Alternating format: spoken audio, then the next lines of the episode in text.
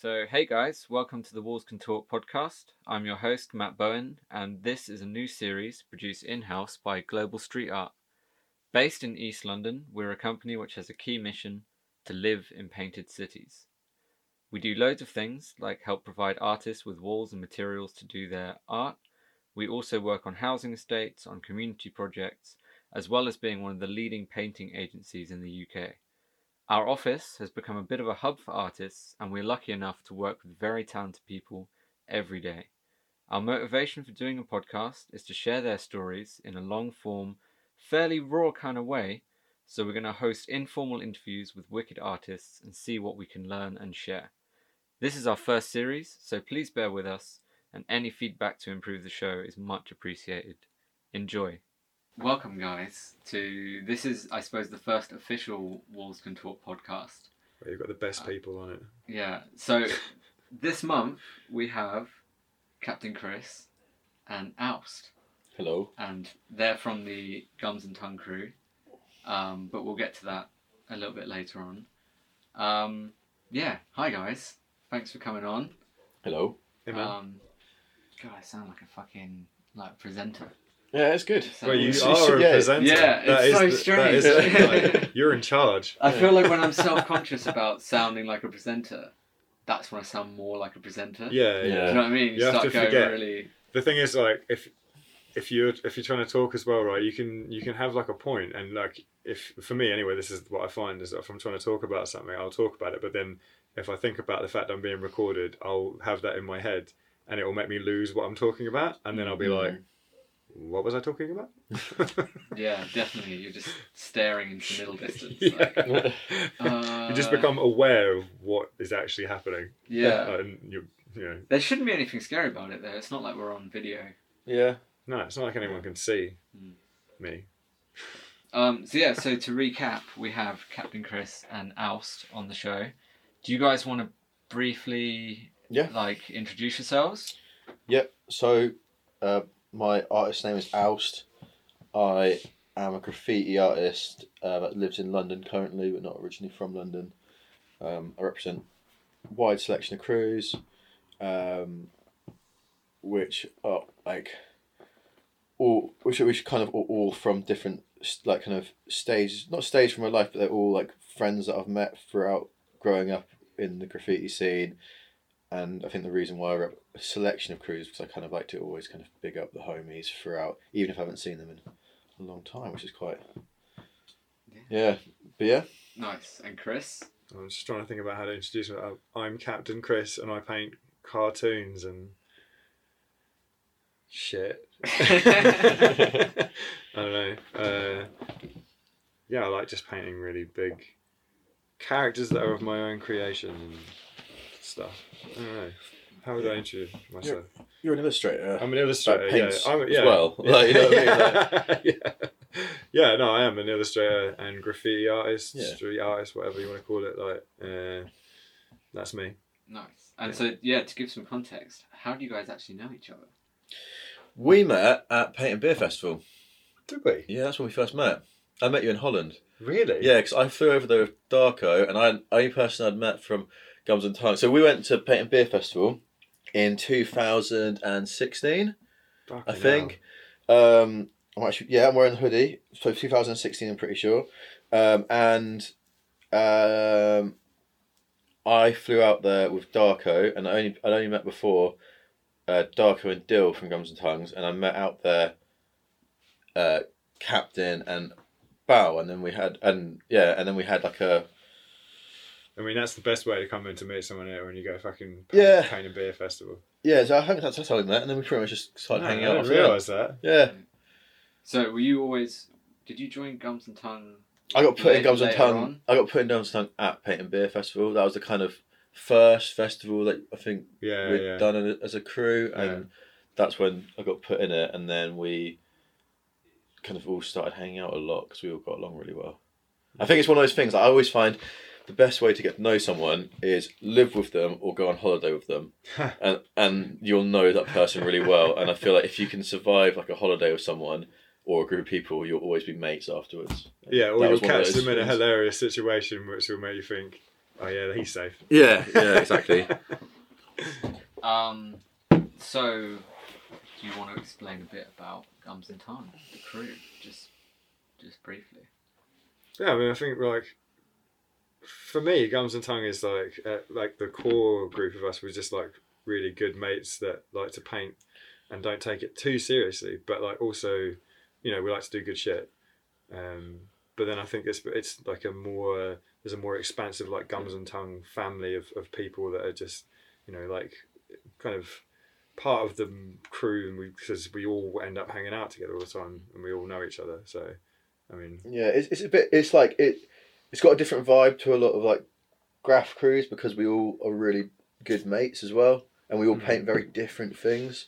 So it's kind of like a, a nice kind of weird collection of people that get along very well, and uh, like I, I feel like everyone in Gums and Tongues crew I would be mates with regardless of us painting. It's just the fact that we've all got painting in common. If that makes sense, we are just good friends. I think. yeah, except Darko. Yeah. Fuck Darko. Poor Darko. No, No, no, I'm ne- never, never We're- feel we're bad for. Darko. um, so yeah, so you're all East London based. Yeah. I don't live in fashionable east though. I live in the other east, Which is like past kind of like nearer Stratford, kind of other direction. Not like this east, which is like Well, avoca- avocado and avocado and toast toast toast east. Yeah, yeah. We don't have that where I live. And um, are you both active or like how? What would you describe your like painting activity as primarily? Like you go Oh, out, definitely like, active. yeah, I'd say we're both like- pretty active. But like, Yeah, we're that's what we active in like, do a lot of the time. I think being active, it doesn't really matter what you're, what, how, what you're being specifically active in, whether it's bombing or piecing or canvas work. I think being active is just creating every day, and I think we're Mm. both pretty fucking good at that. yeah, yeah. Because it's. I mean, it is what we do as Yeah. well. It is like our job, job. Yeah. Um, but also, yeah, I just want to want to do it because there's always been a drive in me. It's probably the same thing for you. It's like. Yeah. Um, you're active because you want to do stuff. Yeah, I'd- like, I'd wanna paint. things. I'd paint even if no one else wanted to paint with me. Yeah. You know, I'd, I'd still be painting. Mm. It's just nice that I've got people to paint with. But that's the thing, and that's like for me when I started painting heavily again. I was in London, and um, and I did. I just went out on my ones and started painting. I ended up painting with the the Lost Soul Boys after that for a while, um, because I just wanted to smash it out. But like as a result of just going out on my ones or whatever and starting to paint and end up meeting a few people. Uh, and now all those people become my, my like core group of mates Mm. because it is what we do regularly. So in terms of being active, yeah, it's like so active that it becomes like your your mates are are there doing the same thing as you because that's what you all want to Well, do. We're, we're both pretty engrossed it to the point where it's become our lives. Yeah, you know what I mean. It's absolutely, not. It's like. I guess. I guess. It's. It's. It, for me, it's always been. My life, but for a vast majority of it, it was quite a, a lonely thing. I did. I painted a lot with myself and painted a, with maybe like one or two other people for like a long time, and then moving to London and being saturated with so many other artists around, it's now become my life and my social life, which I think has been a Mm. transition. Yeah, same. How long have you been painting? Wait, you're how I old are start- you now? I'm 25, so I started painting when I was 10, so 15 Fucking hell. years. You've been painting longer than you haven't been painting. Yeah, yeah, but I, so I, I got I started getting interested in, in graffiti a bit before when I was ten, and then I started. I did my first piece when I was ten with like really shit paint, and it was awful, obviously. And then I started getting really interested in it from then onwards. Um, but I'd say I t- started taking it seriously, as in like the hot, the kind of like other graph side of it, the racking and the bombing and all that kind of stuff from the age of like 13, 14. And how about you, Chris? I, I just did- remember when I I used to be like a younger person that painted, and I was always like one of the youngest people like in my crew or whatever. But now that's not the case because Oust said he's twenty five. Uh, I don't know. I think I've been painting since I was like fifteen ish. But I just used to do like kind of shitty letters and stuff and like character stuff a bit, but like nothing that good. When did you start? When did you start? I when a did you li- first feel that you were like, I took a I'm little actually getting good at this? Uh, I don't know. Thing is, for me, is that like I've always been like drawing and stuff, and, and like street art and graffiti has never been something like I, I've I've always looked at it and sort of um, admired certain people in it, but my kind of go-to thing for inspiration has always been like comic books and cartoons, and I always describe it as being like uh, Saturday morning cartoons and cereal kind of thing. That's where I've always had my inspiration from. What was the question again? I've completely gone off When, when did you when did you start feeling that you were good? Oh, okay. Uh, Was there a point where you're like, oh yeah, I'm, I don't know. I still, is I, I still don't think. I'm good. I think I've, I think there's always room for improvement. Yeah. I don't know. I've been painting since like 15. So I took a little break and started to kick it into gear. Maybe I don't know, eight years ago ish or something. I'd But, say, like, it's I'd, been up I'd and say down. it's been like in the last 10 years I've started yeah, to notice your stuff before I knew yeah, you. yeah, I'd yeah. Because I started eight, to push it ago. harder, and before that, I was just busy. Like if I was drawing, I'd just you know be one of these kind of bedroom illustrators that was staying at home. That was like I was still creating stuff, but I was just following on from doing illustration and went to uni and did that. Um, but wasn't didn't really paint a lot. And then I was like, no, I fucking want to go outside and paint some shit. And so like whenever that was, like maybe seven, eight years ago, whatever, that's when I started to like really try harder. Which Nice. so I suppose it wasn't that long ago, really. Yeah. nice. Was there a point where you were like, right, I'm gonna take this seriously, or Yeah, uni. 'Cause oh I was yeah, like- yeah, yeah, obviously. that's when I started like pretty much the minute I moved away from home, I decided and, and lived with a lot more independence was the like kind of the moment I decided that I'm gonna paint pretty much every day, and yeah, um, yeah, just throughout uni it got got like where I was just painting more than I was doing anything else. Like wasn't doing my uni work anywhere near as much as I was painting, or constantly drawing graph rather than you uni for me, even though I ended up with like a good degree, which I was happy with, and did an interesting course, uni for me was just practice for getting better at graph. Really, that's what I spent eighty percent of my time doing. Nice. Were your parents stressing? Yeah, yeah, but then they were they were used to it by that point, um, because I, I was I, I'm not. Uh, I'm I'm not the kind of sit down and revise slash concentrate on a job or on, on like studying kind of guy. Nah. Nah, nah. Did, were, were they getting stressed? Were you getting in trouble when you were younger? Yeah. For- Yeah, I was do getting. you, do you want to go through maybe the fir- Uh, first time you get some some graph trouble, like le- like legal trouble? Can do. Um, uh, I don't know if I want to go into it that much. We can do. Yeah. So I got. We, I, got, I I was obviously getting in trouble a bit as a kid with graffiti thing, but I think that wasn't really the worst thing about it. I think the thing that so my, my, I've got really supportive parents that were always quite up for me being creative. I think the thing that they found I don't know if they found it frustrating with graffiti, but whenever I got in trouble with graffiti or doing kind of uh, like, I don't know, it took them a long time to get more comfortable with all aspects of graph, like the illegal stuff and that and that, and that's what I always found quite, that I find quite funny now looking back on as, as a kid. Like you know, I used to get in trouble at school for like tagging desks and like destroying. I remember I, got in like a lot of trouble at school for like destroying a classmate's book by just like dogging the whole book with just tags, and he it, yeah, it was just awkward. And then, and that was always funny. 'cause my parents used to always yell at me for that. And then when I got in like proper trouble when I was like seventeen for graffiti, like in- involving the law and stuff, that was obviously very awkward after that. And uh, but now it's weird because now and then throughout uni, it was all, especially with like my family and that they always thought I should concentrate on my uni work more, but never told me to not stop painting. And now because it's like my life and I like kind of paint murals for a living, they really are happy that it was something that I kept doing and are really supportive. So I'm quite lucky in that aspect that although there were moments of bits of grief, it was never really like, um, yeah, it never really they never told me to stop or anything, so I was pretty lucky. Was there any? Um, did you ever feel like you needed to stop, like consequences wise? Like if you're getting in trouble with the law, or are you still like, I don't really care. I'm still going to go. Yeah, no, no. Well, that's the issue with the law around graffiti is when you don't think it's something that's bad, you don't ever think you should not do it. It's not like if you're selling drugs or mugging people, like. Obviously, it depends what drugs you're selling, but if you're like selling hard drugs, obviously, you're like screwing people over most of the time. And if you're mugging people, you're obviously a nasty person. Whereas if you're doing graffiti and you, and Just you being creative. you're just being creative, and yeah, and it's it's you have to think something's wrong to feel guilty or want to stop doing it because of that. yeah, yeah.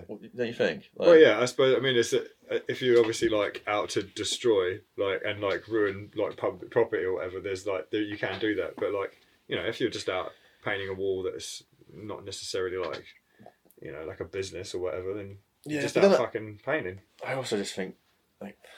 Fuck it! I want to put a tag there. yeah, see, I kind of like I used to do things like that, but I stopped that a little while ago, so I don't really do that anymore. So you've always been more on- on the art side of. No, I mean I used to paint like I used to tag things all the time, and like um, I used to love all that kind of stuff. But I don't know, uh, like I, I had a bit of you know um, like trouble uh, when I used to paint graph and stuff like um, when I was younger. So I just kind of calmed it down a bit. So it was like, and then I just went to uni and I kind of like did the opposite. I didn't really paint a lot when I was at uni. I just ended up focusing on my like what the other shit I was trying to do. But then as a result of that, like I, I came out of that and ended up putting it all together from, you know, the stuff I used to do and then wanting to paint more and then all the shit I sort of thought about doing at uni and then painting characters and my own shit out of my head and Yeah. that's where I'm at now. nice man. Um, we can cut the dead air out. Oh cool. Oh wait, fuck! I got rid of that. Um. So, I guess with graph, uh, festivals are quite a big thing. Yeah. You guys are no strangers to the graph festival circuit. Yeah, well, I think both of us independently did quite a few like painted at festivals or at graph events independently, yeah. and then in the last like two years, we kind of as like as part of Gums and Tongues did like a try to push us going to festivals as a crew more because it's a lot of fun. Yeah. Um, but yeah, I don't know. I, I don't mind talking about how I like kind of how I got into festivals first, and you could do it after. I haven't done as much as many festival things as you. I don't think I've been No. involved with certain things in the past, but um, I think by the sounds of it, you've probably done more on that side. I mean, we did we did NAS obviously, but I think you've probably been you've probably had more just general festival stuff. I Yeah. know. I've done loads of event things and, and whatever else, but I mean, Yeah, I did quite a lot. Well, did a couple when I was at uni because of um, all the TLA crew guys. Um, so I did like, what were they called? We did one. We did like Symmetry Festival and then like a VW Festival, which like really small. I went to uni in Norwich, so really small like East Anglian kind of festivals. But I, we went there so did And- I. I'm just how many years older than you now, apparently. Yeah, so many years older. Um, I realised this earlier. I was like, oh fuck. Only- we, were, we were painting earlier, and he just finally fucking was like, "When were you like, you? born?" I was like banged on the 80s classics and I was like, hang on a minute. I was like, when were you born? Fucking 90s. Yeah. But going back to festivals, I did a lot of festivals. At, I got, well, a couple of festivals at uni, but I used to when I was at uni, we, I used to travel a lot for graph jams. So I'd travel around the UK and go paint at big graph events with, and um, and so that kind of got me the buzz for trying to like paint at events more. And then kind of when I finished uni, um, we started like realizing that you can get free tickets to go to music festivals if you Mhm. paint at them and so we started doing them and so painted Gottwood with Agua uh, for a couple of years and then did like painting beer with Gums and Tongues lads Oh, we did that one, yeah. yeah uh, and then I painted at like Bring the Paint Festival I've done countless meeting of styles um, I mean, graph At festivals have done a fair few. and Yeah, you've done a lot think of we- graph Yeah, we didn't know man. We didn't know each other throughout the whole a lot of that time. Yeah, graph festivals. Yeah, definitely. I mean, we probably smashed out a lot of the same, same Yeah, yeah, festivals, but at the same place, same time. yeah exactly yeah done at Festival Load like yeah love them they're wicked Yeah, What's been the most like mighty piece? Because Gottwood was some pretty cool walls, man. Yeah. Like, Well, we did, we did, we did. I did two years at Gottwood, and first year, me, Agua, and Agua's girlfriend Zoe did some really cool collaborative kind of character-based pieces, which was really like experimental and just fun. It was nice to do something that wasn't just like graph. And then the following year, uh, I did a design for it, and I did like a three D Gottwood piece, a geometric three D Gottwood piece, um, which was really fun. Yeah, which, where was it you guys did the the train? That, That was was- nice. yeah, that was nice, yeah. For me, that was probably the best Yeah, that's the best festival, painting experience that I've had so far. I don't know if I'll be able to top that one.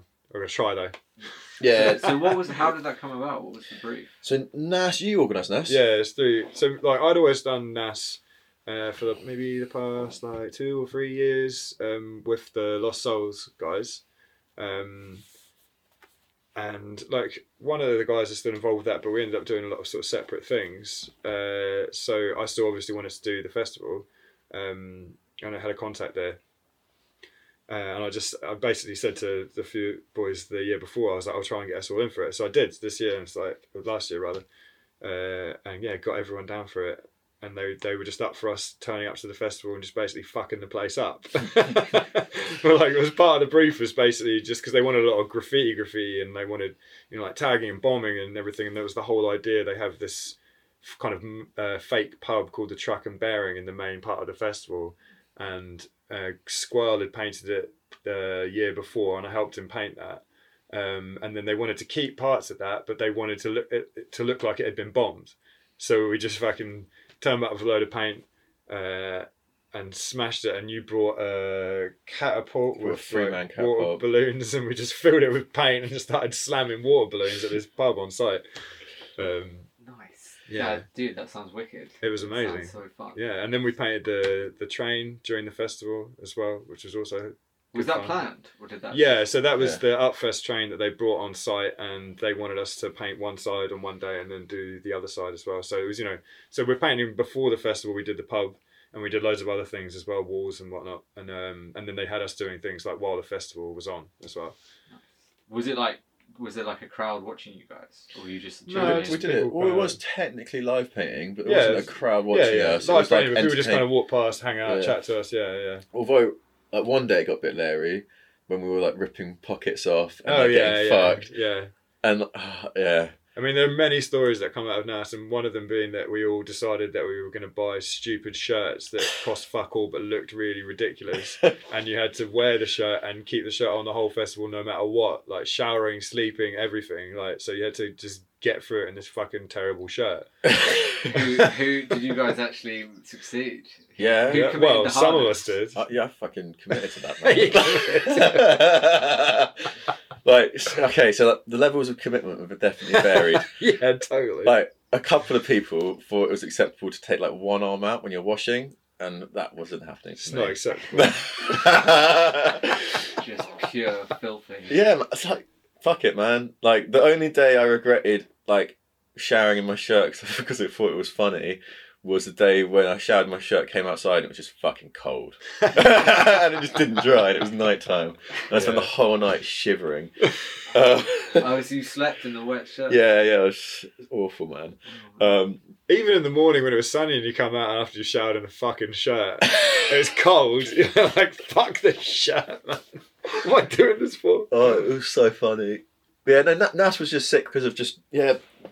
We, we, we, we all just we played a lot of games and had a lot of like kind of festival banter throughout. Um, banter such as throwing firecrackers at sleeping people. That, that happened Yeah, to you, happened didn't to it? Yeah, yeah, of course, because like he deserves it. Like, Wait, Right, so we you- were all Did you throw it at him? no, no, I was there though, and it was hilarious. But like we were all being like, you know, quite cunty to each other on purpose. So, including one of the things that was, uh, was was the point of raising the shirt thing was that like on the second day of painting the train. uh, Was it you that instigated it? Just, yeah, Like I can't. remember- You told the story because you started it. Like yeah. I don't even know how it started. Nah, yeah, you I and remember- Darko yeah. So wrestling. yeah, I was like, so I was trying to us like free food from this like burger van. So I'd done a bit of you. Oh, you Cap- did. We did it. Yeah, yeah, yeah. Captain helped me, and we did some um, little bit of like sign writing for Burger Van, and just claimed and then did a deal that they'd feed us for the whole weekend, like Yeah, free food, Free food. which was wicked when we fully rinsed it. And we, Yeah. I just finished doing that. Darko comes over, comes over, tries to like rip my shirt, and I was like, "Fuck this!" And he he took out a few buttons, but I just like destroyed his. I like grabbed him by the neck and just split it down the shoulder. no, oh, by the train, right? And he comes back, and Darko comes up, and his whole shirt is just fucked, man. It's all like, and he had this like big African fucking shirt. It's all just like torn up on the arm, like ripped out. He looks really depressed. Did you just wear it like wearing the tattoo because he was still committed? Yeah. yeah, yeah, he's shirt? still dedicated at Yeah. that point. Um, and then after that, um, I was like, I was just really drunk at one point, and uh, Bao came up to me and just ripped my uh, top pocket off, and then that instigated collecting patches, is what we started to call it, which was um, yeah, just ripping people's top shirt pockets off and collecting them as little trophies. Um, and so yeah, I got obits. I also got who else did I get? I had, I had three in total, I believe. I can't remember who else. Did I get yours? Yeah, you got mine, I and got then, your shorts. and then he came up to me afterwards, and like he grabbed my short pockets, right? But the thing is, like the shorts I was wearing, like the Yeah, pocket was like part of the shorts. so it's like as soon as he ripped it off, it's just like the whole back of the shorts is gone. I'm like, oh great. I I only have one pair of shorts, so, so he bought me a new pair of shorts because he felt Nah, bad. jeans about I got them free. Oh, you got them free, yeah, yeah, Yeah. because he told them, yeah, yeah. I, I, I, I You got me some new shorts. I'd put up this like clothing company on my piece, and uh, and they were like, "We'll give you some free kind of like garms for it," and, and then like ten minutes later, I fucking destroyed Captain's shorts and felt really guilty, so I went and claimed my free reward and got him some new Oh, I shorts. love those shorts. That's They're pretty- good. no, no, not those ones. The ones you ripped. Oh, okay. you were really annoyed to me. That was pretty calm. You sound like you're good at blagging free stuff at festivals. Yeah. the- yeah, man. Man, I love that too.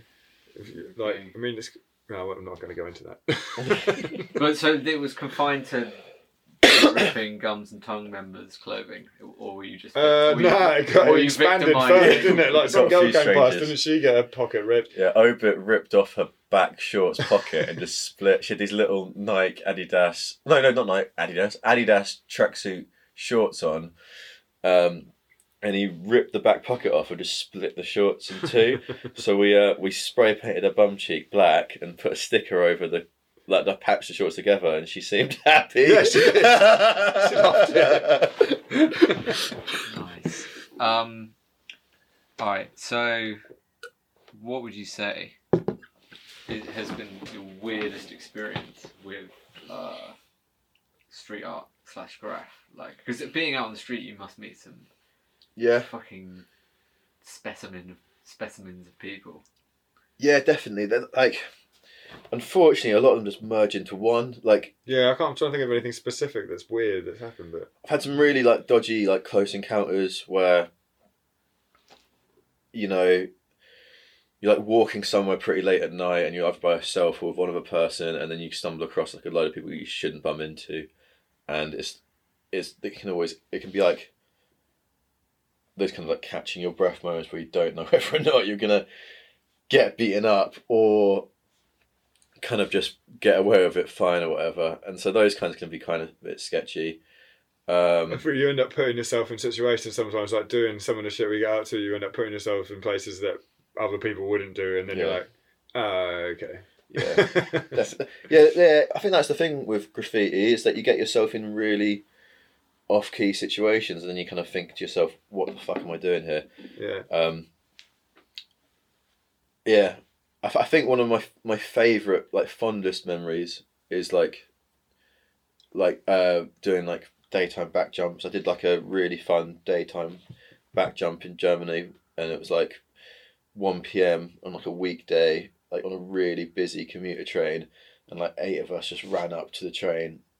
We kind of like, yeah, just ran up to a train and just blasted like eight pieces down the side of it in like in like three to four minutes, and uh, and then got had a horrific chase by loads of police after that, all through like Freiburg, which is a German city, for ages, um, and then and, and but that was like, you know, huge peak of adrenaline followed by like chaotic sprinting. And then we it kind of ended up with us all getting very drunk after we realised we'd got away with it, and bombing all night and being utter dicks. It was it was really funny. So I think with, with graph you get like these kind of like crazy memories that you just never forget. and they're they're the best things about it. I Wait, is that when you're running through the German countryside? Yeah. Getting... we ran all through like kind of the Black Forest area, all through German countryside, ended up in this pub where we kind of at that point we'd all changed clothes and like stashed our paint and stashed cameras and it's like every time we like turned a corner there'd be more police there. So we ended up like dashing in this pub and like instantly ordered as much food and drinks as we could. And uh yeah, the police kind of just never found us and so it kind of like calmed down. And then we went from there to uh, we were walking back into Freiburg City and we are walking through a black forest and we stumbled across this like party that was happening there.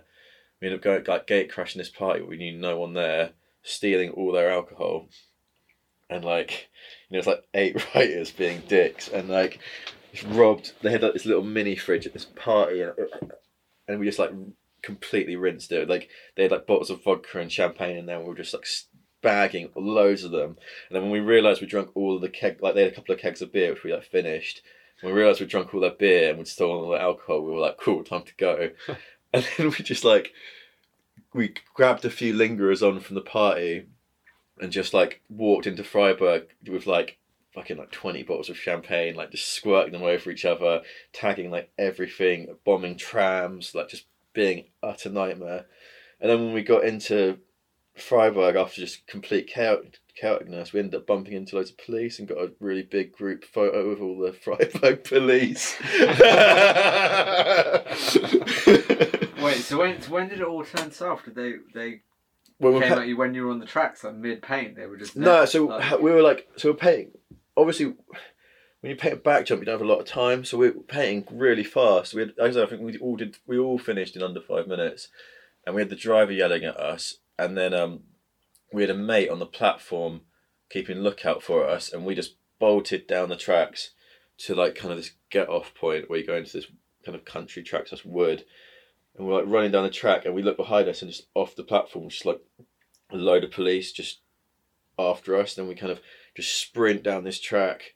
We, we it was just running like it was like pretty much from the get go. The minute we like, we knew that, that we went into it knowing that was going to happen um, because it was quite a a hot, not not hot in terms of like British hot, but hot in in terms of like you're doing it for the adrenaline rush. Like you, that is like that is the likelihood of a chase kind of afterwards, and we all knew that kind of going into it. So it's just one of those things. Yeah, that sounds like. I mean, there's a lot of emotions going on there, right? Fear, exhaustion. Then, Yeah. like, you've gotten away with it, so you're super happy, and then you get the champagne. It's Yeah, just- that's why people paint panels. To be honest, is the is the buzz of it. Like it's um, any writer will tell you that it's a pretty, uh, it's a, it's like a it's like the best hit of adrenaline you'll ever have, pretty much. Nice. Yeah, that's cool, man. Um,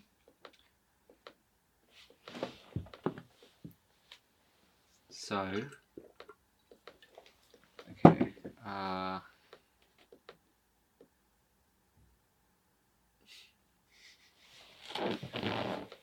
um, so, what influences you to to paint? Like, who, who are your influences, or like the people you look up to most, or, or draw from the most? Um, like, loads of people really, man. Like eh, like so many writers. Like you know, I am fundamentally a fan of graffiti. So because of being a fan of graffiti, like regardless of my own personal graffiti life, I will always like be inspired by like like so many people. Um, growing up, it was obviously like a lot of people, all the kind of old school New York heads. Like I was always really inspired by like Dondi and like Seen and just all the kind of proper Style Wars kind of like classic writers.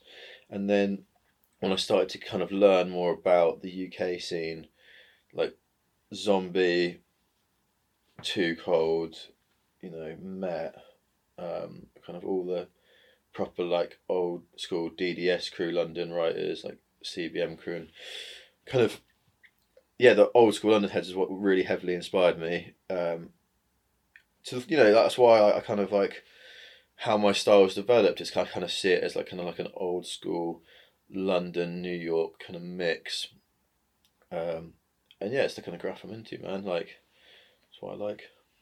Nice. But yeah, there's too many people to really like. I, Yeah, I, I'd, yeah, like, to I'd like to name drop loads of people, but Are just, there is it's- is the whole kind of like you know the old school London scene? It's still around. Like how how many of those people are still going? Do you know? Yeah, lo- loads, man. Yeah, like, yeah, like there's still a lot of people active, man. That's what I like rate about them. Like, like, you know, a lot of the old school London heads are still super active and still painting, and uh, and and also, you know, I think like everyone has to like, although obviously it's cool seeing people doing things now. You've always got to think about everyone's history. and you've got to think about what they've done, and there's, there's loads of people that have just set different levels in London graph that I will always like rate forever, you know, and it's good. It's important to like not forget about them as well. If you know what I mean, like, um, yeah, it's important to kind of always remember the history and I Yeah. think that sometimes that gets lost, especially in this new wave of like. I mean, I don't want to get too political about it, but like, um, because obviously there are lots of different people painting now that aren't from like graffiti background stuff, and uh, so I think it's sort of like maybe sometimes it causes a little bit of drama sometimes because people don't have that necessarily that historical respect for things anymore. yeah. Um, which I think is important because I have still come from like kind of a graph background myself, even though my inspiration sort of comes from all these like, like I said, like cartoons and comics and stuff. Like I, st- I do still love graph and painting, um, and so I've like because I've kind of come from that historically, like I get it, and like and I, I know I, I think that's important, Mm. but I think now maybe some people that are newer to the scene these days or whatever or aren't as familiar with that, it's kind of uh, they it's just lost. How how easy is it to sort of access that knowledge though? I don't Is know. I think you just like- ha- you hang around with people that Yeah. are in the scene and stuff, and if you know, but like I don't know. I think I suppose if you're not involved like with that kind of thing, and you still paint or whatever, then you I, I, I don't know. You just probably wouldn't know, would you? Well- and then you just you'll find out if someone gives you some shit if you paint over a piece that you shouldn't. Yeah. I I also think that's one of the classic traits of being a writer or being into graph is that Yeah. you are constantly looking at it, and so that's where you get inspired from heavily. Is just like by actually just walking around and like seeing what's on the street and seeing who's painting, who's being active, who's like, you know, actually up, and that's It's great when you see someone that's like got a fire style that's totally fresh and Yeah, different yeah, as yeah. well. You know. And then it's also sick to see like, you know, if you see someone like a really like, I was with Pref the other day and he showed me a photo of a tag of his that someone had just sent him. That's near King's Cross Station, and he's did it's been there since like early two thousands, and I was and that's fucking sick. You know, it's sick when you see like these really old tags and then uh, of someone that you know is still painting or someone you know like really made like big kind of footmark in uh the culture. Yeah. So what? That shit was like nearly twenty years ago. Yeah, yeah. It's That's kind of the whole part of it, though, right? Isn't it? Yeah, it's like you put, you, 100%. you're up to be up, and you want to stay up. You don't want to just be up and then come down. Yeah. Yeah. True. you know, the more you do it, the the more do you you are do you have any spots where you feel like you you know it's been there for ages? Do you know if there's any like if your really early stuff still kicking about? Uh, not. There's a few things like, but not really. Like I've got a, the the issue is uh, obviously with in England a lot of stuff gets buffed. So occasionally you'll have like an abandoned spot. But even they will end up getting demolished. But occasionally you have like a weird, fucking storm drain or like a weird back alley in some weird town that you happen to do a tag in, and it and it just has never, ever gotten buffed. And it's they're the ones that kind of say. But then Just go Like- really obscure, innit? To Yeah. places that no one's going to hit. Yeah, I've, I've- I've got in London. I've got a lot of pieces that have lasted since I've been here. Mm. Like my um, one of my first illegal dubs when I moved to London is still running, which I'm pretty happy with, and that that was like mid yeah mid 2014, so that's like five years now. That's been there, so I'm pretty happy about that. Five years. That's pretty good, man. Yeah, I think one of the nicest things for me was when I went to Italy last year and I was in Rome. And I was just like wandering around like the place we were staying, just scoping out, and there's just fucking outs everywhere, like all around. So I just so nice of flicks and just clocked all these dubs all over the place. Yeah, that's it. Have you guys travelled much to uh, like paint? Yeah, I think Yeah, that's you- for you me. have loads, yeah, yeah. I love to travel and paint. For me, it's like the the- it's something that's enabled me to travel and do what I love doing, and also work, you know, in places as well as travel. So it's yeah, like the for me, I want to go everywhere anyway. Um, like I'm from New Zealand originally, and then so I go back to that side of the world quite regularly. Um, and then obviously being here, it's close to Europe, so it enables you to travel to Europe and go further afield, and like spending a lot more time in America now as well. Um, Nice. But where where was like- the last place that you went to? uh, so I just got back from uh, like a three month trip. So I was in Thailand and then Australia in Melbourne, and then New Zealand, uh, and then I went back through LA. So LA was the last spot, and then I'm back What, in paint, LA. painting the whole time, like. Uh, yeah, so like my family live, like my parents live in, in New Zealand, so I was there to see them there. But then um, Thailand was for um, yeah for fun, um, and a friend of mine, Himbad, had an exhibition there, so I helped went over there to help him set up that stuff, and so we did some gallery bits. But yeah, I was there to paint. I wanted to paint and hit spots there, so I did that, and also vibed out and had a great time. And then same thing in Australia. My brother lives there, stayed with him, but then you know I just had three weeks to just bop around and do what I wanted and paint. So I wasn't there for like work to, for a job specifically or anything, but um, yeah, I just went there to, to hit as much as I could, and I did. Did, yeah. did you do any jobs? You did some work in LA, right? Or- A little bit, yeah. I mean, so I have close ties with like Secret Walls and the Monorex guys there, and um, they're based in LA now. So I'm going back in May to LA to battle at Secret Walls in LA. So I'll be back there doing that. Um, and then yeah, so like little bits of Secret Walls stuff and everything. I'm still um, like involved with that. Uh, yeah, it's just cool. Nice man. Is Yeah. bat- battling is that something you're like pretty into? Yeah. Uh, I haven't battled for a while, but I mean, for me, I always say that like when I was starting to kind of um, get myself out there more and paint more, I was already like painting on the street or whatever and doing my thing. But the thing that kind of gave me a kick uh, and maybe put my stuff into into like the limelight or whatever, so people noticed it, was I did a battle. My first battle was Secret Walls, and um, it's funny because we it was Foot Locker sponsored, so you had to do like an illustration for it. It was like a sponsored battle thing. Uh, Foot Locker and Umbro were sponsoring it, and so we- everyone had to like submit like a drawing, uh, and we we did. Like, I submitted my drawing, and then I saw other people's ones as well, and I actually clocked Tony Boy, who's in our crew now. Uh, I clocked his piece, and I thought he was going to go through, and then I got in to the battle, and he didn't get in. so like yeah. Anyway, I got into this this thing, and there was like four of us that got chosen, and we did a battle uh, there, and that kind of that one battle kind of like um, I don't know, just it just felt like it.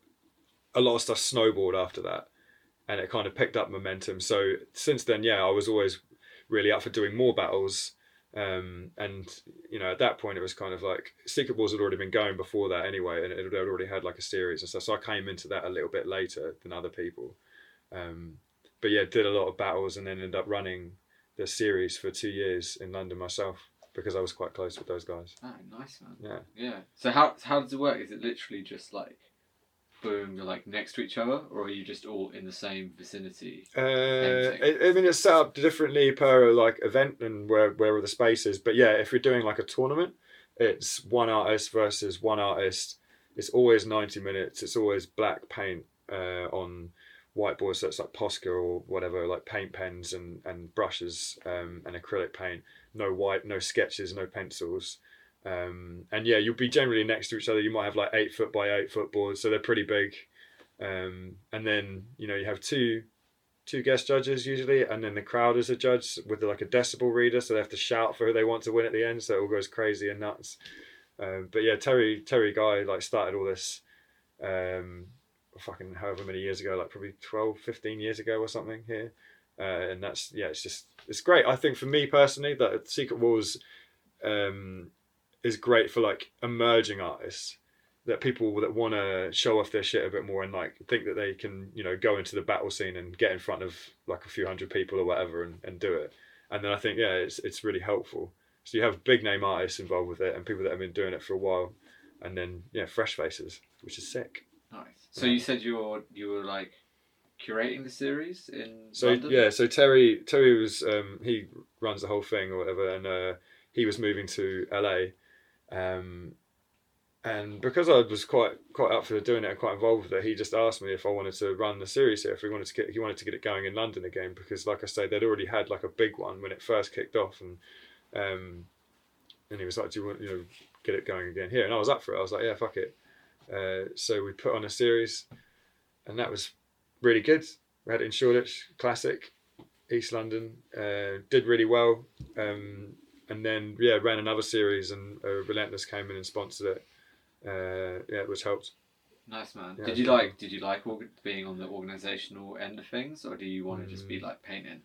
So I I did the event uh, and like my friend Sarah came in to help me run it and stuff because it's quite tough running events apparently as I found out uh, just like all the organization and stuff so in the end it does take a lot of time and it's a lot of effort and a lot of moving shit around and sorting things out and like trying to organize artists is like herding cats sometimes uh, so yeah it was it was really good fun and I did enjoy the events after they were finished. no, I had a good time doing it, and I did it for the scene and, and for other people because I just wanted to get that shit going again. Because I think it's great when people come together and they have a fucking great time watching this thing happen, and everyone's really inspired, and that's really cool. But uh, like detrimentally to me, it meant that it ate up a lot of my time, um, and I wasn't able to do as much of my own stuff. And you know, like I said, I, I love to travel and, and do my you know my own thing has always been my focus. So uh, so I just calmed it down a little bit and decided, yeah, it's like did two series, um, and then things have kind of changed now with the way that it works anyway. So yeah, that was enough for now. Nice. So when you go to LA, is it like battling like prize money sort of battling? Yeah, so this is the first LA series that they've done, um, I think. Yeah, and um, and so yeah, it's like a knockout tournament. So you have a series of battles. I think they've got sixteen artists or something this time, um, and it, it's been kind of changed because usually it would be just like a group. But what happened this time is that this they did like a uh, like a group battle where they select artists, and then they've brought in people like myself and other maybe more well-known artists to like challenge other people. So there's like a it's a mix of like fresh artists and, and kind of famous people or whatever. Um, and so that's what's happening now is like a knockout series. Uh, so I think there's they're going to do one event every month, but there's two battles happening. I think that's how it's being set up. I think. Um, Wait, so how does that work? So there's two like two there'll be two battles going oh, on. tw- so it'll be two battles per event. yeah, I think that that's that usually it's just one one battle, but I think because like I'm, I'm not actually there obviously now I'm here, but so I don't know about the way they're set up, but I think that's what's happening. Uh, so it'll be me versus somebody else. Yeah, thanks. Sick. And then uh, you know someone else versus somebody else. Uh, So is it um, how friendly is it though? Because it's like battle, knockout, blah blah. Is it like so is it deep it, or is it's it friendly like, because we're all artists and we're all like there because you know we, we do what we do but it's a fucking battle right? And like in my opinion i think it has to be a good drawing and it has to look cool. But i think the, the whole point of it is to fucking tear your opponent apart a little bit and like take the piss out of them. It needs to be funny uh, i think anyway um, a lot of people will just do like a nice picture or whatever and try and kind of beat you on like skill or whatever like because they've done like a better drawing but i think that sometimes you can win over on the comedy value um, and I think a lot of the better battles that had happened originally in Shoreditch when it first kicked off and they were doing it here um, were ones where there was really clever ideas behind it. And uh, and they drop the punchline like right at the end of the battle. So you know you wait and then you, you, you drop that. So the crowd's like ah like, and they kind of they're they're really into it. And then things happen as you're watching it progress. So it's almost got like a almost like a battle rap. Uh, exactly. Yeah, that's to it. essentially what it's based on. Yeah, it's like battle rapping but for artists. paint battle. Yeah, the, the hashtag is like paint will spill. Paint will spill. yeah, yeah. That's fucking jokes. Yeah. Have you done any battling? Nah, none. I've not done any, unfortunately. Well, it- so that's the thing as well is that I've challenged the Americans um, and their artist team over there, so some of the American guys with our crew over here. I said that I'm going to try and take us over there to battle, so then we're going to get house on the battle. Debut Are you battling for then. Yeah, I, I reckon I, definitely something I'll be up for doing. I think it sounds hilarious. Um, They are fucking really fun. Like, Yeah. yeah. when you're in when you're in it and the crowd's there and Yeah. stuff and you're doing it, it's like, you have a fucking great time. I, I reckon it'll be wicked. I've, I've been to a lot of secret world events, so I've seen it happen a lot, and I always really enjoy the atmosphere and kind of vibe got of a them. Bottle opener. I don't, unfortunately. Yeah, I always enjoy the vibe and kind of atmosphere of it. Um, but I haven't done one yet, so I'm, yeah, I'm quite looking forward to it. Pass me that bag. Oh, sorry. that. yeah, that's big. Big smile. Yeah, that's wicked, man. I, do you reckon? So you going to go L- LA this year? Is that If- what? That's what I'm trying to hook up. Yeah. Yeah, we'll see. I If mean, I, hooks it up. yeah, I ended up challenging the the to the battle battle. So like, I'm going to go over there and battle myself. But uh, yeah, I want to do. I want to hook up a group battle for us as well, and they seem s- keen on it. So we're going to try and do it. So I think the, the plan is to battle the Crass boys if they're listening to this at any point. The Crass Boys. Yeah, Is fuck, it- is fuck the Crass official? boys. Are you, are you, are you calling them out? Fucking pricks. yeah, no, it's like Gondek and like uh, Frank, who are my friends in LA. Um, I met up with them when I was over there. So when I met Gondek when I did um, my, I, was, I went to LA and I did a battle there uh, a few years ago. Um, and it was me and Gondek and a guy called Joey Lee and uh, Frank. Was that it? I think that's all of our team. And then we battled another team who were like, where are they from? Reddit or something? They were a Reddit team. From Reddit. Yeah, What, Reddit. Website Reddit. Yeah, pretty much. They'd like What? assembled a team. Well, they were like artists, but they were like Oh, for right, whatever reason they were being associated with Reddit. So like, uh, yeah. So we did a battle, and we we we did we did win, and we we smashed it. To be fair, we did a really funny piece, and I met Gondek then, uh, who was on my team at the time, um, and like uh, Frank, who was on the team there, he he now works with them as like his assistant and stuff, helping him. Um, doing paintings and so yeah so they're the crass boys and we're gonna fuck them up because because you're shit Wait, so were the, was the Reddit team like were they taking it seriously as well, like battling, or were they just there to paint? Like, No, no, no. It was serious. Yeah, it was a legit like- battle. Yeah, I mean, I, I actually love Gondek and Frank, so I'm not. I'm just joking. but um, yeah, no, those they did it. Like there was a serious battle. Like we were there to, to, to go in and try and win. And like I think the thing is, is that because we kind of knew the deal. Like for me, it, like I say, it's like about insulting people and coming up with like a funny idea. And we did top to bottom on our wall, and we we rinsed it. We did like I did a stupid like Optimus Prime like 4chan bot or whatever that means. It's like some blog thing like and it was like a rock'em sock'em robot battle piece. So I did mine like punching like whatever their like Reddit robot was. And I did I dropped the punchline at the end. It wasn't really a very funny punchline. I just did a massive dildo in the robot's hand, like slapping him across the face. But it was like there were a few things that we just poked in right at the end and you could hear the crowd and they thought it was jokes. So like uh, then the other guys next to us, they did a good piece and it was really sick, but they didn't go all the way up to the top of the wall. So it was kind of Yeah. like it just kind of stopped, and we'd gone top to bottom, and so even that, like I mean, our piece it wasn't the best looking piece or anything. It was kind of funny, and we smashed the whole thing, so we won. Yeah. Yeah. I never thought about it in that battling aspect. The fact that you have to like hold off like certain bits. Yeah, no, the punchline thing is Yeah. great, and I think that's what people love. Like, because when we did this one I'm talking about now, this battle, right? There was some UK guy in the audience who's like a famous YouTube blogger, um, and he had filmed like going to the battle and turning up, and he was watching the battle, and you can hear him like narrating it and stuff, and he was like. Oh, what's it going to be? What's it going to be? Is it a fucking dildo? It's a fucking dildo! like, and so, like, people were like actually reacting to it as it was happening. And, I, and then someone sent me this link when I got back, and they're like, "Yo, this guy was at your battle, and like, watch it." And I watched it. It was fucking really funny. That's so funny. Is there like a um?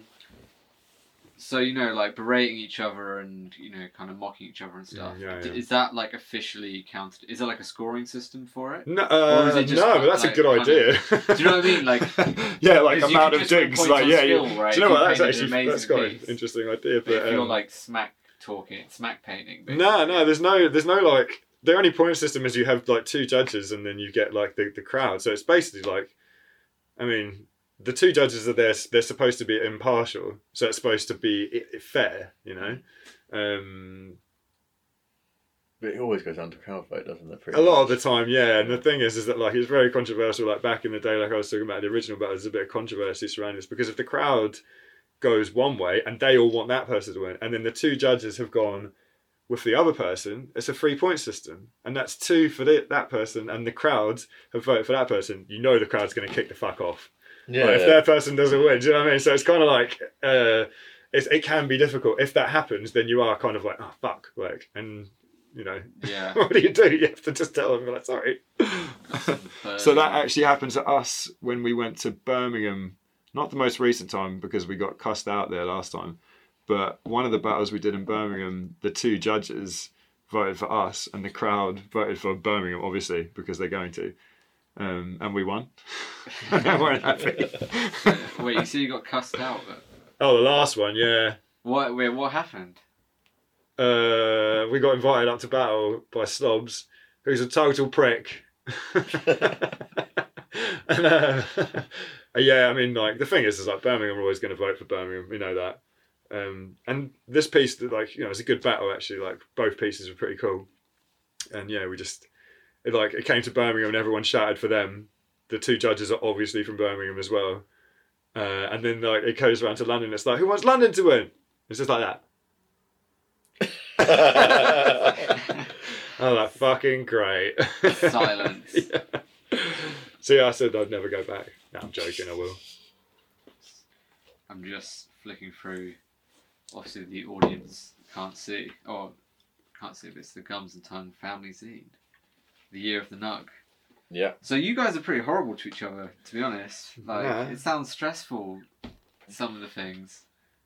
Depends. Like, I mean, I think like for most guys growing up with stuff, you just take the piss out of your mates and stuff. That's the way Yeah. you grow up, right? Like for a lot of people, and I think that's the way I've always been, and like that's the way a lot of these lot are as well. So Yeah, and I think the thing with it is when we've got everyone together, like we all bounce off each other quite it well. gets worse. It gets a lot. It gets a lot worse, yeah. and um, it just it just it's so easy to escalate. And also, there's a couple like I love I love fucking with Darko. Like I'll, I'll happily fuck with Darko like every day because he takes it so well, and he's up. He gives it back really good. Yeah, it's true. But nothing makes me happier than seeing his little turtle head a little bit upset. His ears are probably burning now. yeah, he'll be hating it. Yeah, um, love him to pieces, but I love fucking with him. And Do you find does it do you make does it make you on edge though? Because I don't know if you've seen like, You've on edge, like Grandad sees it makes everyone on edge. Like. yeah, I'm constantly on edge, man. Like Yeah. when, when we're all together, it's just like when's it going to kick off, and then it's downhill from there. Like I'm never on edge because no one fucks with me on the Grandad thing because they know that if they do, then I'm going to crush them to death. and like, Granddad's got fucking at hand. Yeah. Me, Obit, and Darko really took Granddad's like to a whole different level, and so we're Wait, do we need to explain? yeah, what I'm, I'm, I'm gonna is again? yeah, I'll go into yeah. it. Give, So- give the definition of a grand. Well, I'll give you the background on the Grandad. So, uh, um, the Grandad started the kind of game of Granddads when we were at Upfest 2017 because Darko. So, he, this is why he deserves a lot of the things that I do to Darko. But Darko kept on coming up to me and pulling my shoelaces off. So, I was like trying to paint, and before I know it, both shoelaces were undone, and I would fucking trip over myself or some something stupid. And so in retaliation, I like granddaded him, and granddad is a dead leg, so I'd like kneed him in the side of the leg, and he like crumpled, and um, and then and then and then it kind of like really escalated really quickly to the point where Obit, Darko, and myself were just granddading each other like every ten minutes. And um and they weren't like gentle little knees. These are like I, I, I specifically would make sure I've got like a couple of step run up.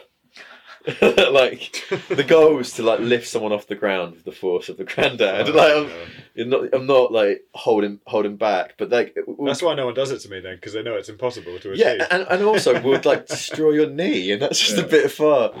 But um, yeah, no, like we got to the point where none of us would we'd all have our phones in the same pocket in case we got granddad, and we knew not to granddad like your right leg, so everyone was granddad each other's left legs. Oh, really, I didn't know that. Yeah, that's why my left leg's like thinking about granddad. My left leg twinges. Like, like- Like phantom yeah, Grandad oh, literally. Like I, I bring it up and I just get this like striking pain down my left side of my leg. Um, so yeah, we had at at first we were just granddadding each other constantly. Um, we uh, me and me and Darko double granddaded Cy Mitchell. Shout out to Cy. Um, he was out. We we're outside a curry house in the rain, and we got we granddaded each side. So I got both of his legs, and he just crumpled into the wet, rainy floor. Did he have any food in his hands? No, no, we weren't. We didn't Oh, get that into would the have been funnier. yeah, that would have been way better. we, we, he didn't, we didn't get into the curry house. It was too full because Upfest it's just chaos around Oh yeah. Bristol at that time. And then, um, but yeah, and there was like loads of great granddads, like really like fucked each other up. But then we had like a, about a month without seeing each other, like as a as a crew. Then we went to a Secret Wars battle, and um, It was the one I was battling at, wasn't it? yeah, Again. and it was just and it was just on the minute we walked into that fucking venue, and um, yeah, me, Darko, and Obit just fucked each other up that night. Like I, I was hobbling for like six weeks after. Obit went to hospital and had like muscle damage. I was on crutches. Actually had muscle damage. Yeah, and had, was on crutches for a few weeks. Um, and Darko was just fucked. We were all fucked. We completely destroyed our legs. I remember my We girl. had to call a truce in the end. Yeah, yeah, yeah. Well, I remember I was working on, on ladders like the week after, and I, I, I couldn't get up these ladders. I was like trying to like climb a ladder, and every time I like doing stairs was a cunt. Like it was like so shit walking for weeks. when the stupid game actually affects your Yeah. life and you can't do Uh, yes, yes. tasks. So, so yeah, after that we called a truce for a little bit, and um, we, we're yet oh, we're yet to break it. We, I feel like it's going to come back this year. Yeah, I feel this- like this year- this year gone it'll come. Who, who got the most abused? In I guess Now the, the three of us right. took it pretty fair. Obit it actually cost Obit money because he had two weeks off work and was in crutches, and he reckons it cost him about six hundred quid. Um, That's the price you pay. yeah, um, it didn't, it didn't cost me anything other than just like a lot of pain. But um, it, yeah, I reckon it'll come back. We we we we kind of have a joke that Grandad's season is July because that's when Upfest is. Summer season, yeah. Yeah, and, and I reckon this year it'll come back. We um Are you guys doing up uh, It's like not- a festival again this year? Uh, nothing solid We haven't got confirmed anything yet. locked in, but we will. So Like, if you know. anyone, if any festival organisers are out there, yeah, hit if us anyone up. wants some sick paintings at a festival, Yeah, then and- hit us up, yo. mm, yeah. um, but yeah, so I hope, yeah, hope we go to see one this year. But nothing, nothing's in the books yet.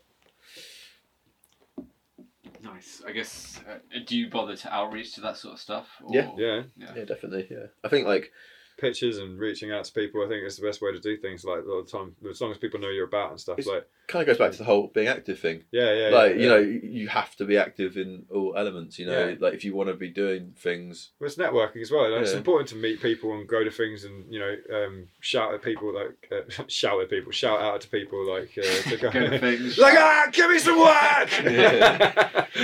no, because they, you know if people know you're about and like and then they see what you do and they want it, then cool. You know you can build relationships like that. Yeah, Yeah, pretty much. for sure.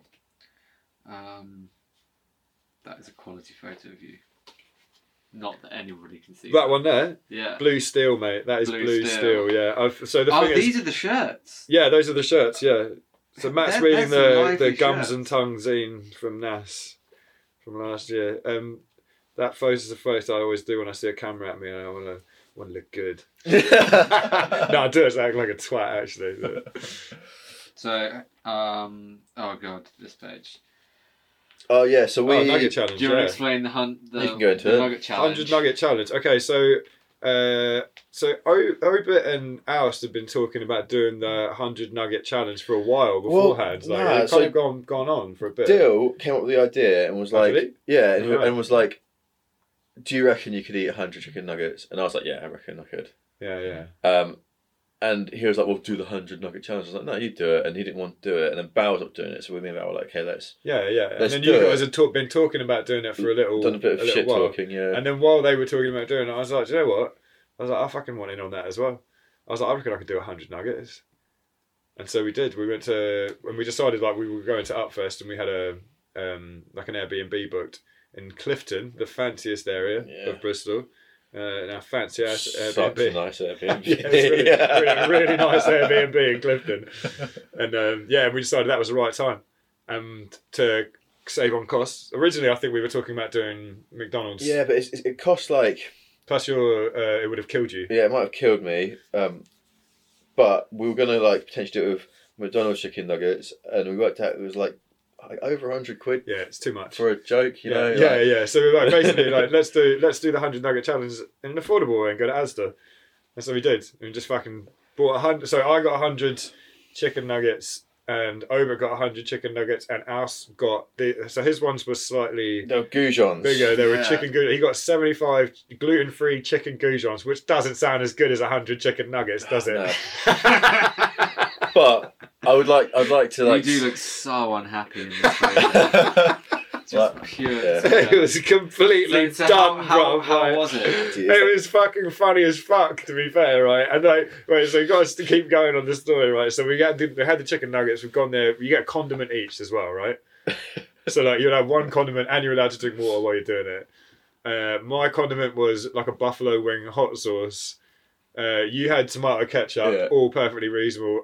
over, over got a fucking Lurpak butter. But do you remember we also had a choice of drink?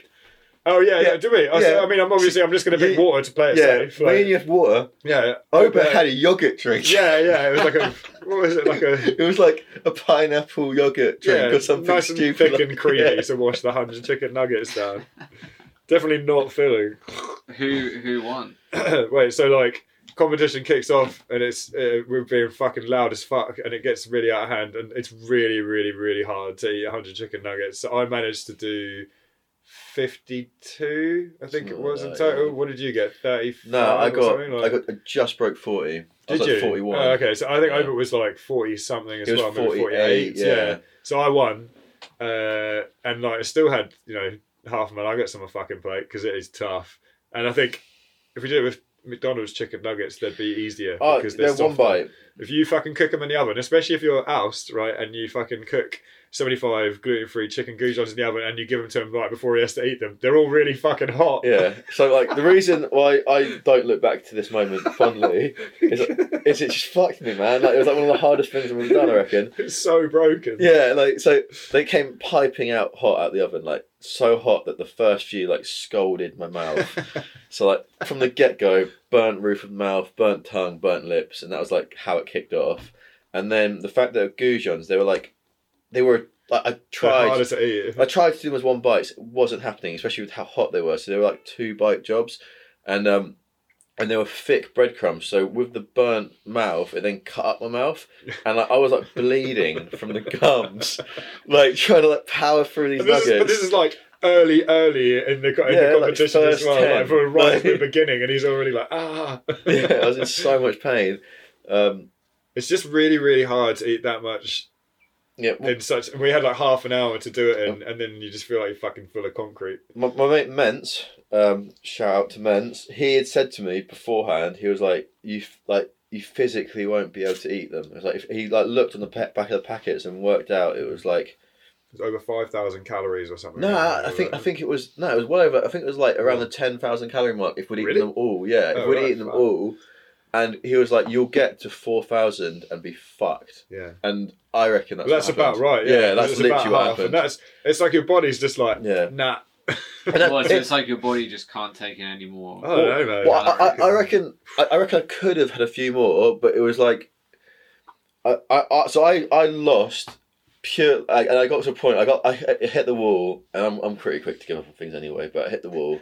I thought uh, you were a strong contender though. Before that, I, I with most food, I, like, I am like I, I've seen this man have like a massive like KFC family bucket to himself. Yeah, family like, a couple, feast, a couple of them like me. yeah. the, the, the double Burger King on the way down. To, standard uh, man. Yeah. Yeah, I, I, I like eating, and so I, I was pretty confident in my, in my own ability. But yeah, I got hit the wall, and in my head I was like, oh, if I could carry on eating, I'm gonna probably be sick, and I'm in so much pain that this is so unpleasant. Like at this point, my gums were like like all I could taste was I was tasting more blood than chicken, and um, It's also because you're a pussy though. yeah, that, that's that's another thing.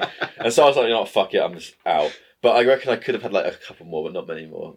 I was really fucking done in. But I'm actually quite up for doing it again. Yeah, I, I think we should do it with McDonald's. McDonald's chicken nuggets Yeah. would be really easy. I reckon I could do hundred. You know. I, I, I reckon. I reckon we should do Oh, it. I reckon- I've forgotten the pain of the past. Yeah. Like, I reckon we should do could a, do a, a fifty nugget sprint.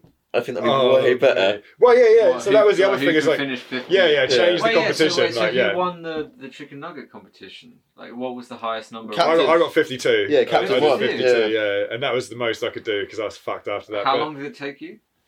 It was bang on the half hour mark, pretty much. Like, that was when it finished. No, like- we, you, you guys didn't. I, I stopped. I think five minutes from the end, and you yeah, and I kept going right till, to right till end. I could couldn't carry on anymore. But obviously, I had to like pause for Yeah, a 'cause- bit. We had given ourselves a half hour time limit. Yeah, but I think like the difference between doing the amount of nuggets and having like say, oh wait, no, would you do it like how many nuggets you can eat in a specific time, or would you do it as like you have this amount of nuggets and you're only allowed this amount of time? No, to, no. Uh, or no, you, you have to see who eats them quicker. Yeah. So then it's more like a speed competition Yeah. than an amount competition. Fifty then. nugget sprint. Right. Okay. Yeah. Nuggets. But they're not eating as many nuggets as you might want. You just. No, like- but I'd like to see how. what if you're still hungry for nuggets and then the competition ends? Get a you still- cheeky nine after. the thing that's been really funny about nuggets is since we did that, we're all eating nuggets like on a regular basis. And if I see a photo of any of those fucking 20 McChicken nuggets things on the thing, I have to send it to the group like every time. I I know- you guys are practicing nuggets. Darko's on it, yeah. Like so, the other day we drove from a graph spot in Ilford to uh, like Newbury Parkways, and in that drive he polished off twenty nuggets and two burgers, and he's like, Oh, fair play. yeah, he's proper like while driving.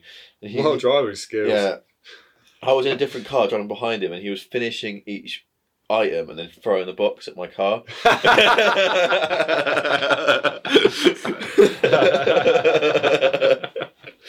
um, Amazing. but yeah, he proper like he's in train. He said he did. He said he's been hitting like forty nugs a weekend, like standard. So I think he's proper in training. yeah, but if they're McDonald's ones, man, like I, I think I could do a hundred. Honestly, like they're a lot I'm easier. saying that, like those ones you cook in the fucking oven are crunchy and they They're are hard, hard, and yeah. they're really hard to eat. But like McDonald's ones, are, I mean, I'm not saying they're soft. healthy, you know, for the fucking salt and shit. But who cares? I, I reckon there's a pretty eat. good chance of just swallowing one. But Do how, how, how either good or bad would it be if one of us died this year from choking on a nugget? I think if someone has to fucking whatever it's called, where you like squeeze their ribs to make it cough out, I think that's like a I real. like the maneuver. Heimlich. I don't even, Yeah. If someone has to Heimlich maneuver someone for a nug, I think that's where we've like we've, we've hit the like ultimate point of it. yeah. Is I'd be that, really is that, a, is that a pinnacle goal nugget. for Yeah. the, is that a crew goal? What, Like someone. Heimlich- death by nugget, No, no, definitely. no, someone no. is dying this year from Heim- nugget death. Heimlich and a nugget out. Heimlich nugget. Well, yeah, I mean, that, that would only be topped by death by nugget. The thing is that like not many people in the crew, like I think it's only the well, actually, I guess most of us, but like well, it sounds like Darko's up for the challenge now. He yeah, didn't do Dar- it last Darko, year. Darko didn't do it last year, and then like, he's been eating a lot of nugs this year. And it, we- yeah, we're all kind of. I reckon. I reckon. I'll, I'd- I'm up for doing it again. I'd, I'd be. I'm really on the 50 nugget sprint because I think that'd be hilarious. Would you do 50 gluten free? Uh, no, I'll just do McDonald's, man. I just. I decided like. Won't that kill you? It, So you could actually be first death by nugget. I could be, yeah. No, I, I, I, I do think like it wouldn't kill me. I'd be, I think I'd be really ill afterwards, but I think it's worth it. Definitely worth it. That's it. the other thing that I shit about the Nuggets is that we did it day one of Upfest. Yeah, the a dumb night we idea. got there, Ah. and then I like, you know, like you're fucked a couple of days after. Yeah, don't something like eat so many nuggets that you can't stand up anymore, and You then go have done it to a when you were graffiti all, paint like- festival. We have to paint for the next Yeah. couple of days. Like, You should have done it at the end of the festival when you were all emaciated and hungry. oh yeah, definitely. Oh, that would have been the smart 100%, thing to do. And we almost got booted out of the Airbnb, the fancy ass Airbnb in Clifton, because we made so much fucking noise that we got like five complaints, and yeah, they weren't happy. I'm gonna put you sneak to the. Yeah, yeah. I'll let you guys go. Okay, man. So, um, at the moment, well, presuming Aubrey doesn't die of nugget death, Fingers crossed. uh, have you got have you got any plans as a crew this year? Like, Mm, I mean, yeah and no. Like, um, so we've been trying to line a few things up that are like regular things that we usually do, but we're still kind of waiting to hear back on a lot of that stuff. So if as it happens, it might just kind of happen, you know, which is the way it goes with a lot of these things. And so things like Upfest and stuff, they haven't done the lineup yet. So, um, you know, hopefully we'll go back and we'll do all that stuff again. And the more things, the better. To be honest, for me, last year, like a lot of the highlights of my year were being with these guys and being away and just being together and having a fucking really good time, you know, and and painting walls and stuff. So we definitely want to lock in more of that kind of stuff. I mean, I have my own plans for this year already, kind of locked in a few things, but um, yeah, the more crew stuff, the better, man. Like, and are you do are you do you have like anything outside of graph or street art, or is it all just like creative? You know, like Yeah, for sure. I mean, I, so I had this whole. Um, I don't. I'm not going to say too much about it because I'm still working about how I'm going to do it, and I've been sort of talking to people that I know about how I can expand things because I've been involved in like graphic design and packaging and branding for a, a really long time as well, um, and I kind of slowed down on that to do more of the art stuff. But now I'm trying to combine a lot of the things that I've learned from that industry with the you know this this kind of graph world and a lot of the, the kind of the new digital world as well like to kind of do something new and different with it um, and i think something for me which i've become really interested in is like video content and making um, more of that kind of thing to and i've never really done that before and that's just something that's come about through traveling recently and filming things and, and trying to develop stuff. So because you took a GoPro right when you yeah, yeah. I bought one specifically for that trip to film things, and now I started to get into like editing, and and that's like a whole new world for me that I've never really touched on before. But I'm excited to do sort of things with that now, um, and I'm getting really addicted to that. And then there's a whole other knock-on effect of that of of kind of like um, what I want to do, expanding things from further outside of graffiti. Like uh, we, me and us were talking about workshop stuff and everything last night. Um, and it's something that I'd always kind of shied away from. But what I realised is that like doing workshops and like teaching kids to paint and um, getting people like younger people involved with that is actually something that I'm quite interested in. And that's one of the reasons that I did Secret Wars and I wanted to run it is because uh, because it helped me with my career and kind of kicking things into gear in the first place. Um, I think if I can help like younger people, um, like understand like how to go about it, or like give them things to do, or like teach them things, um, that's really cool, and I want to do that. And so that's also something that I'm trying to develop as like a part of like this whole new kind of captain empire. Captain Empire. yeah, eventually. Like, You'd be yeah. a captain of industry. Yeah, I just I want it to be more than I've always wanted to do more than just painting. Like like food and, and like cooking is always something I've been like super interested in. I used to want to be a chef. If I hadn't down, gone down the art route, I would have done cooking. So I've always done that as like a passion anyway. Um, and people that know me know that. But like I want to try and do something with that and combine the kind of captain thing as well. Um, and I said to us, but I'm not telling anyone what it is right now because it's like an idea that I've had that I want to kind of develop and, and turn into something. Um, so without saying what it is, then yeah, there's other things hopefully coming soon. so while you're in the loo, we're just going through like um, future plans or any pl- any goals like outside of graph, or or is all your energy focused in street art and graph at the moment? Um, and my work, I'd say like so. I, I worked as a kind of so I work for a kind of a street art age. Well, I work for Global Street Art, which is kind of why I'm doing the podcast. But um, I see myself as my job as like a muralist and a kind of uh, like kind of do that, and um, it's something that I didn't really think I would ever do, but now doing it, I, I get a, I kind of really thrive from the challenge of trying to paint stuff that I would never normally paint and figuring out my like how to get stuff done for like even though if you're not painting your own artwork, I really started to thrive from the challenge of trying to just replicate stuff and figure out ways to kind of paint certain effects and stuff. And so I'd really like to push that more, and I want to get a lot better at um, other aspects because I feel like I love graph and I'll always paint graph, and my graph will only get better by the more hours I put into painting. Yeah. And I feel like if you're painting, doesn't matter what you're painting, but as long as you're painting something every day, Mm. you're only going to get better. And I'm a big believer in that whole like ten thousand hours of doing something, you become a master of it or whatever. And um, you know, it'd be wicked to do. I don't know if there's enough hours in a, in you know in a year, but it'd be wicked if you're doing like ten thousand hours a year of painting. I think sometimes it has a knock on effect and it actually Yeah. ends up making your stuff better just through naturally by doing different things. Yeah. And you, then you can transfer that into uh, you know the other side of what you do as well sometimes without even really thinking Definitely, about I, I've started to enjoy my graph even more since I've been doing murals like for a living because Does it feel like a treat in a way? Because it's like, oh, I can paint. I'm painting what I want to paint. Yeah, yeah, I totally, man. know all these and- skills and and also like it's made it even it's it made it even more of like my passion you know it's something like my graph is so selfish to me like it's something that i want to do and i paint in the way that i enjoy painting and it's purely to make myself happy i do it for no one else other than pure self self-indulgence and um and that's become so much more apparent since i've been doing like murals for a living. Um so i, I i'd like to like kind of explore that and like actually start to learn about traditional mural techniques how people were getting like um you know like painting murals in like you know the early like 1900s or whatever and like you know learning all these old school techniques and like which I think is great. I think Yeah. that's important. I think that's Yeah. the thing that a lot of people, not a lot of people, like some people, they miss out on that kind of more traditional. yeah and that, that, Style. and I never thought I'd be that into it but Mm. now after doing this job for a few years I'm so like getting more and more obsessed with it and I'm really liking it so I think like I think as you mature as an artist, though, you end up looking at other things. Yeah, I think the one thing I would like to do over in over the, the near future is try and set aside more studio time and try and do a bit more. Um, and once again, like it's not for anything. It's not for like a gallery or a show or to sell or anything like that. It's more to experiment. I, I like the idea of experimenting and playing around with techniques and ideas and things, and I'd I'd like to make more time for that. Whereas like having a full time job and being Mm. horrifically obsessed with graffiti, you don't actually have any free time. Yeah, Yeah, but I agree. Like, Yeah. I think like it's hard to find time anyway when you're busy and you're doing stuff and you get stuck in your ways or whatever, or yeah. you know you focus on things. And I think that because I'd spoken to you about wanting to do that too, and I think like I really want to break out of what I do just for me and do lots of other stuff. And I think Yeah. I mean we've been doing that recently, and I want to do more of that stuff. You know. Yeah.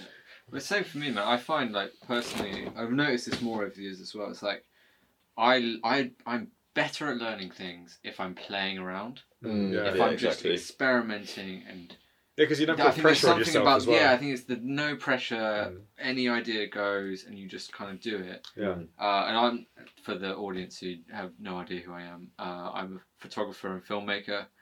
Um, so today I just came back. I was doing a commercial shoot, which was fun and like creative and stuff. But you're making a product that has to look a certain way. Yeah, it's for something. Um, whereas the the stuff that I'm most proud of is literally the stuff like I sh- I sh- I make it because I want to look at it, and I had the, I had the idea in my head, and I just want to like make that idea and then look and see that I've done it, Mm. and that's what like, even though doing commercial stuff, obviously you get paid and like yeah, yeah. have to it get does money look somehow. good. You know, you do a good job because you're doing it for a company. Mm. The, the the satisfaction of it, at least for me, uh, always comes down to when I'm just doing it for my own personal.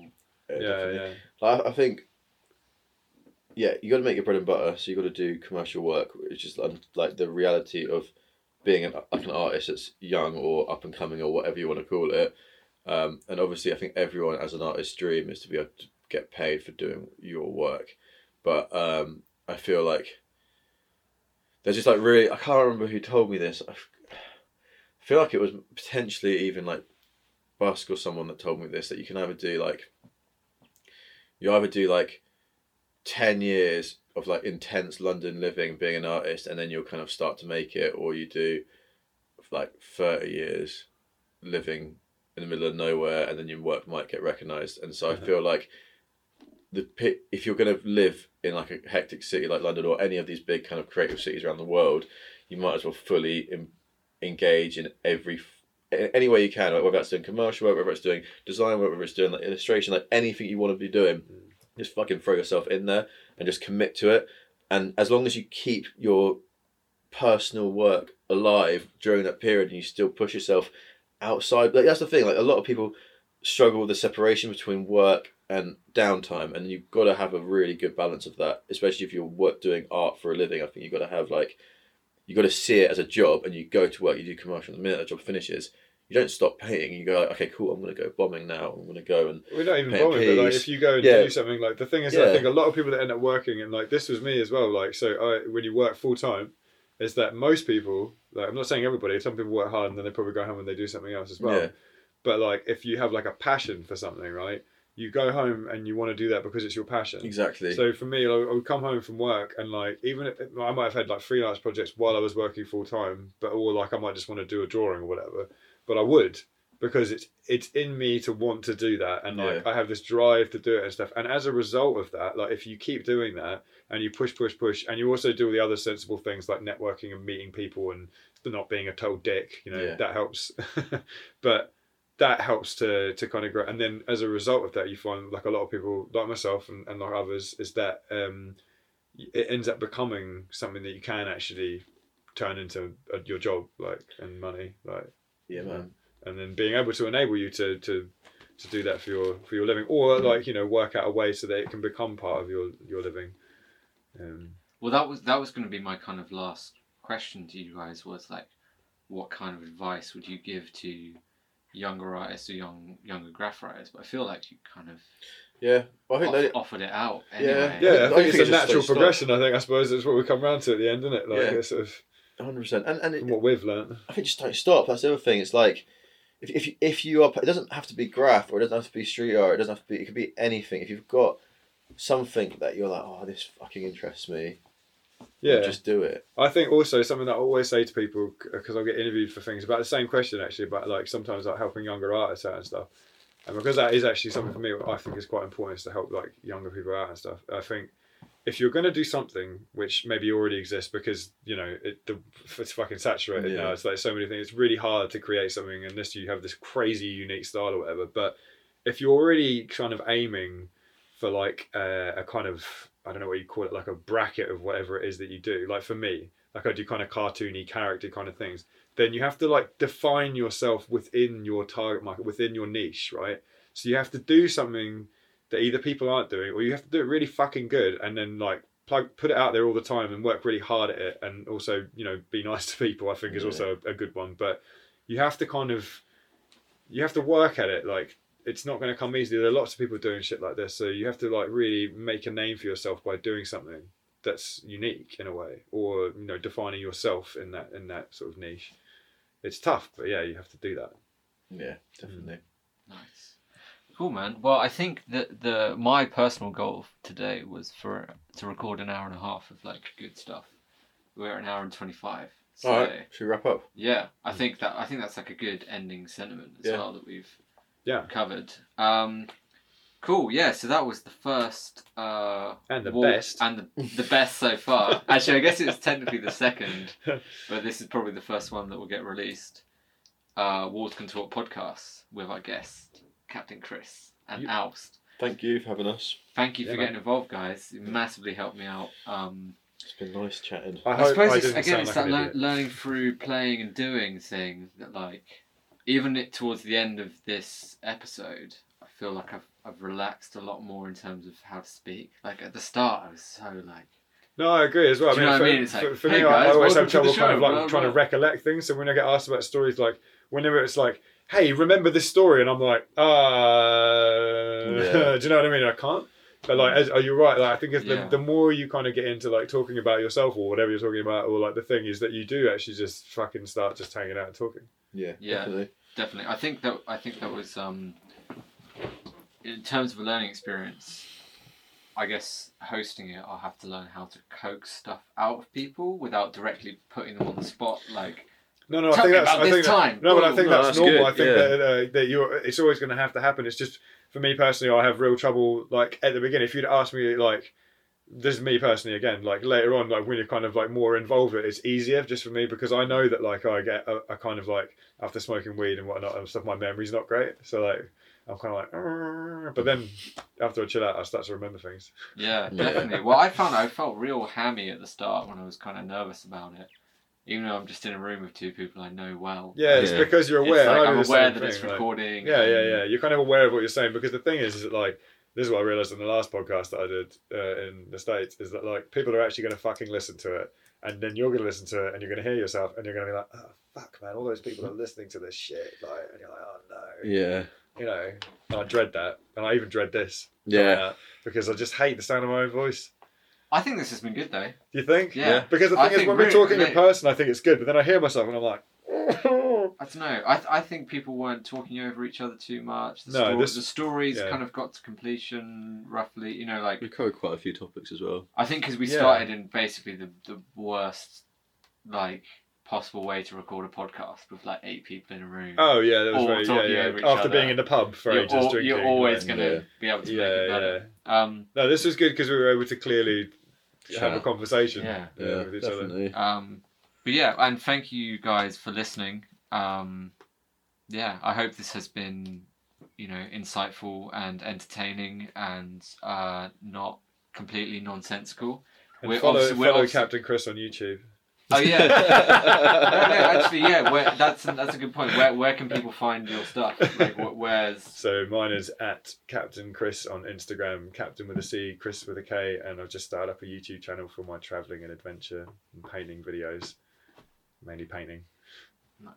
and Oust? You can find, uh, yeah, I've got an Instagram, uh, which is Desoust, D E S O U S T. Um, yeah, follow me if you want to see my graffiti. Some sick graffiti. It's a bit of graffiti, bro. Yeah, check it out. Peace out. Bye.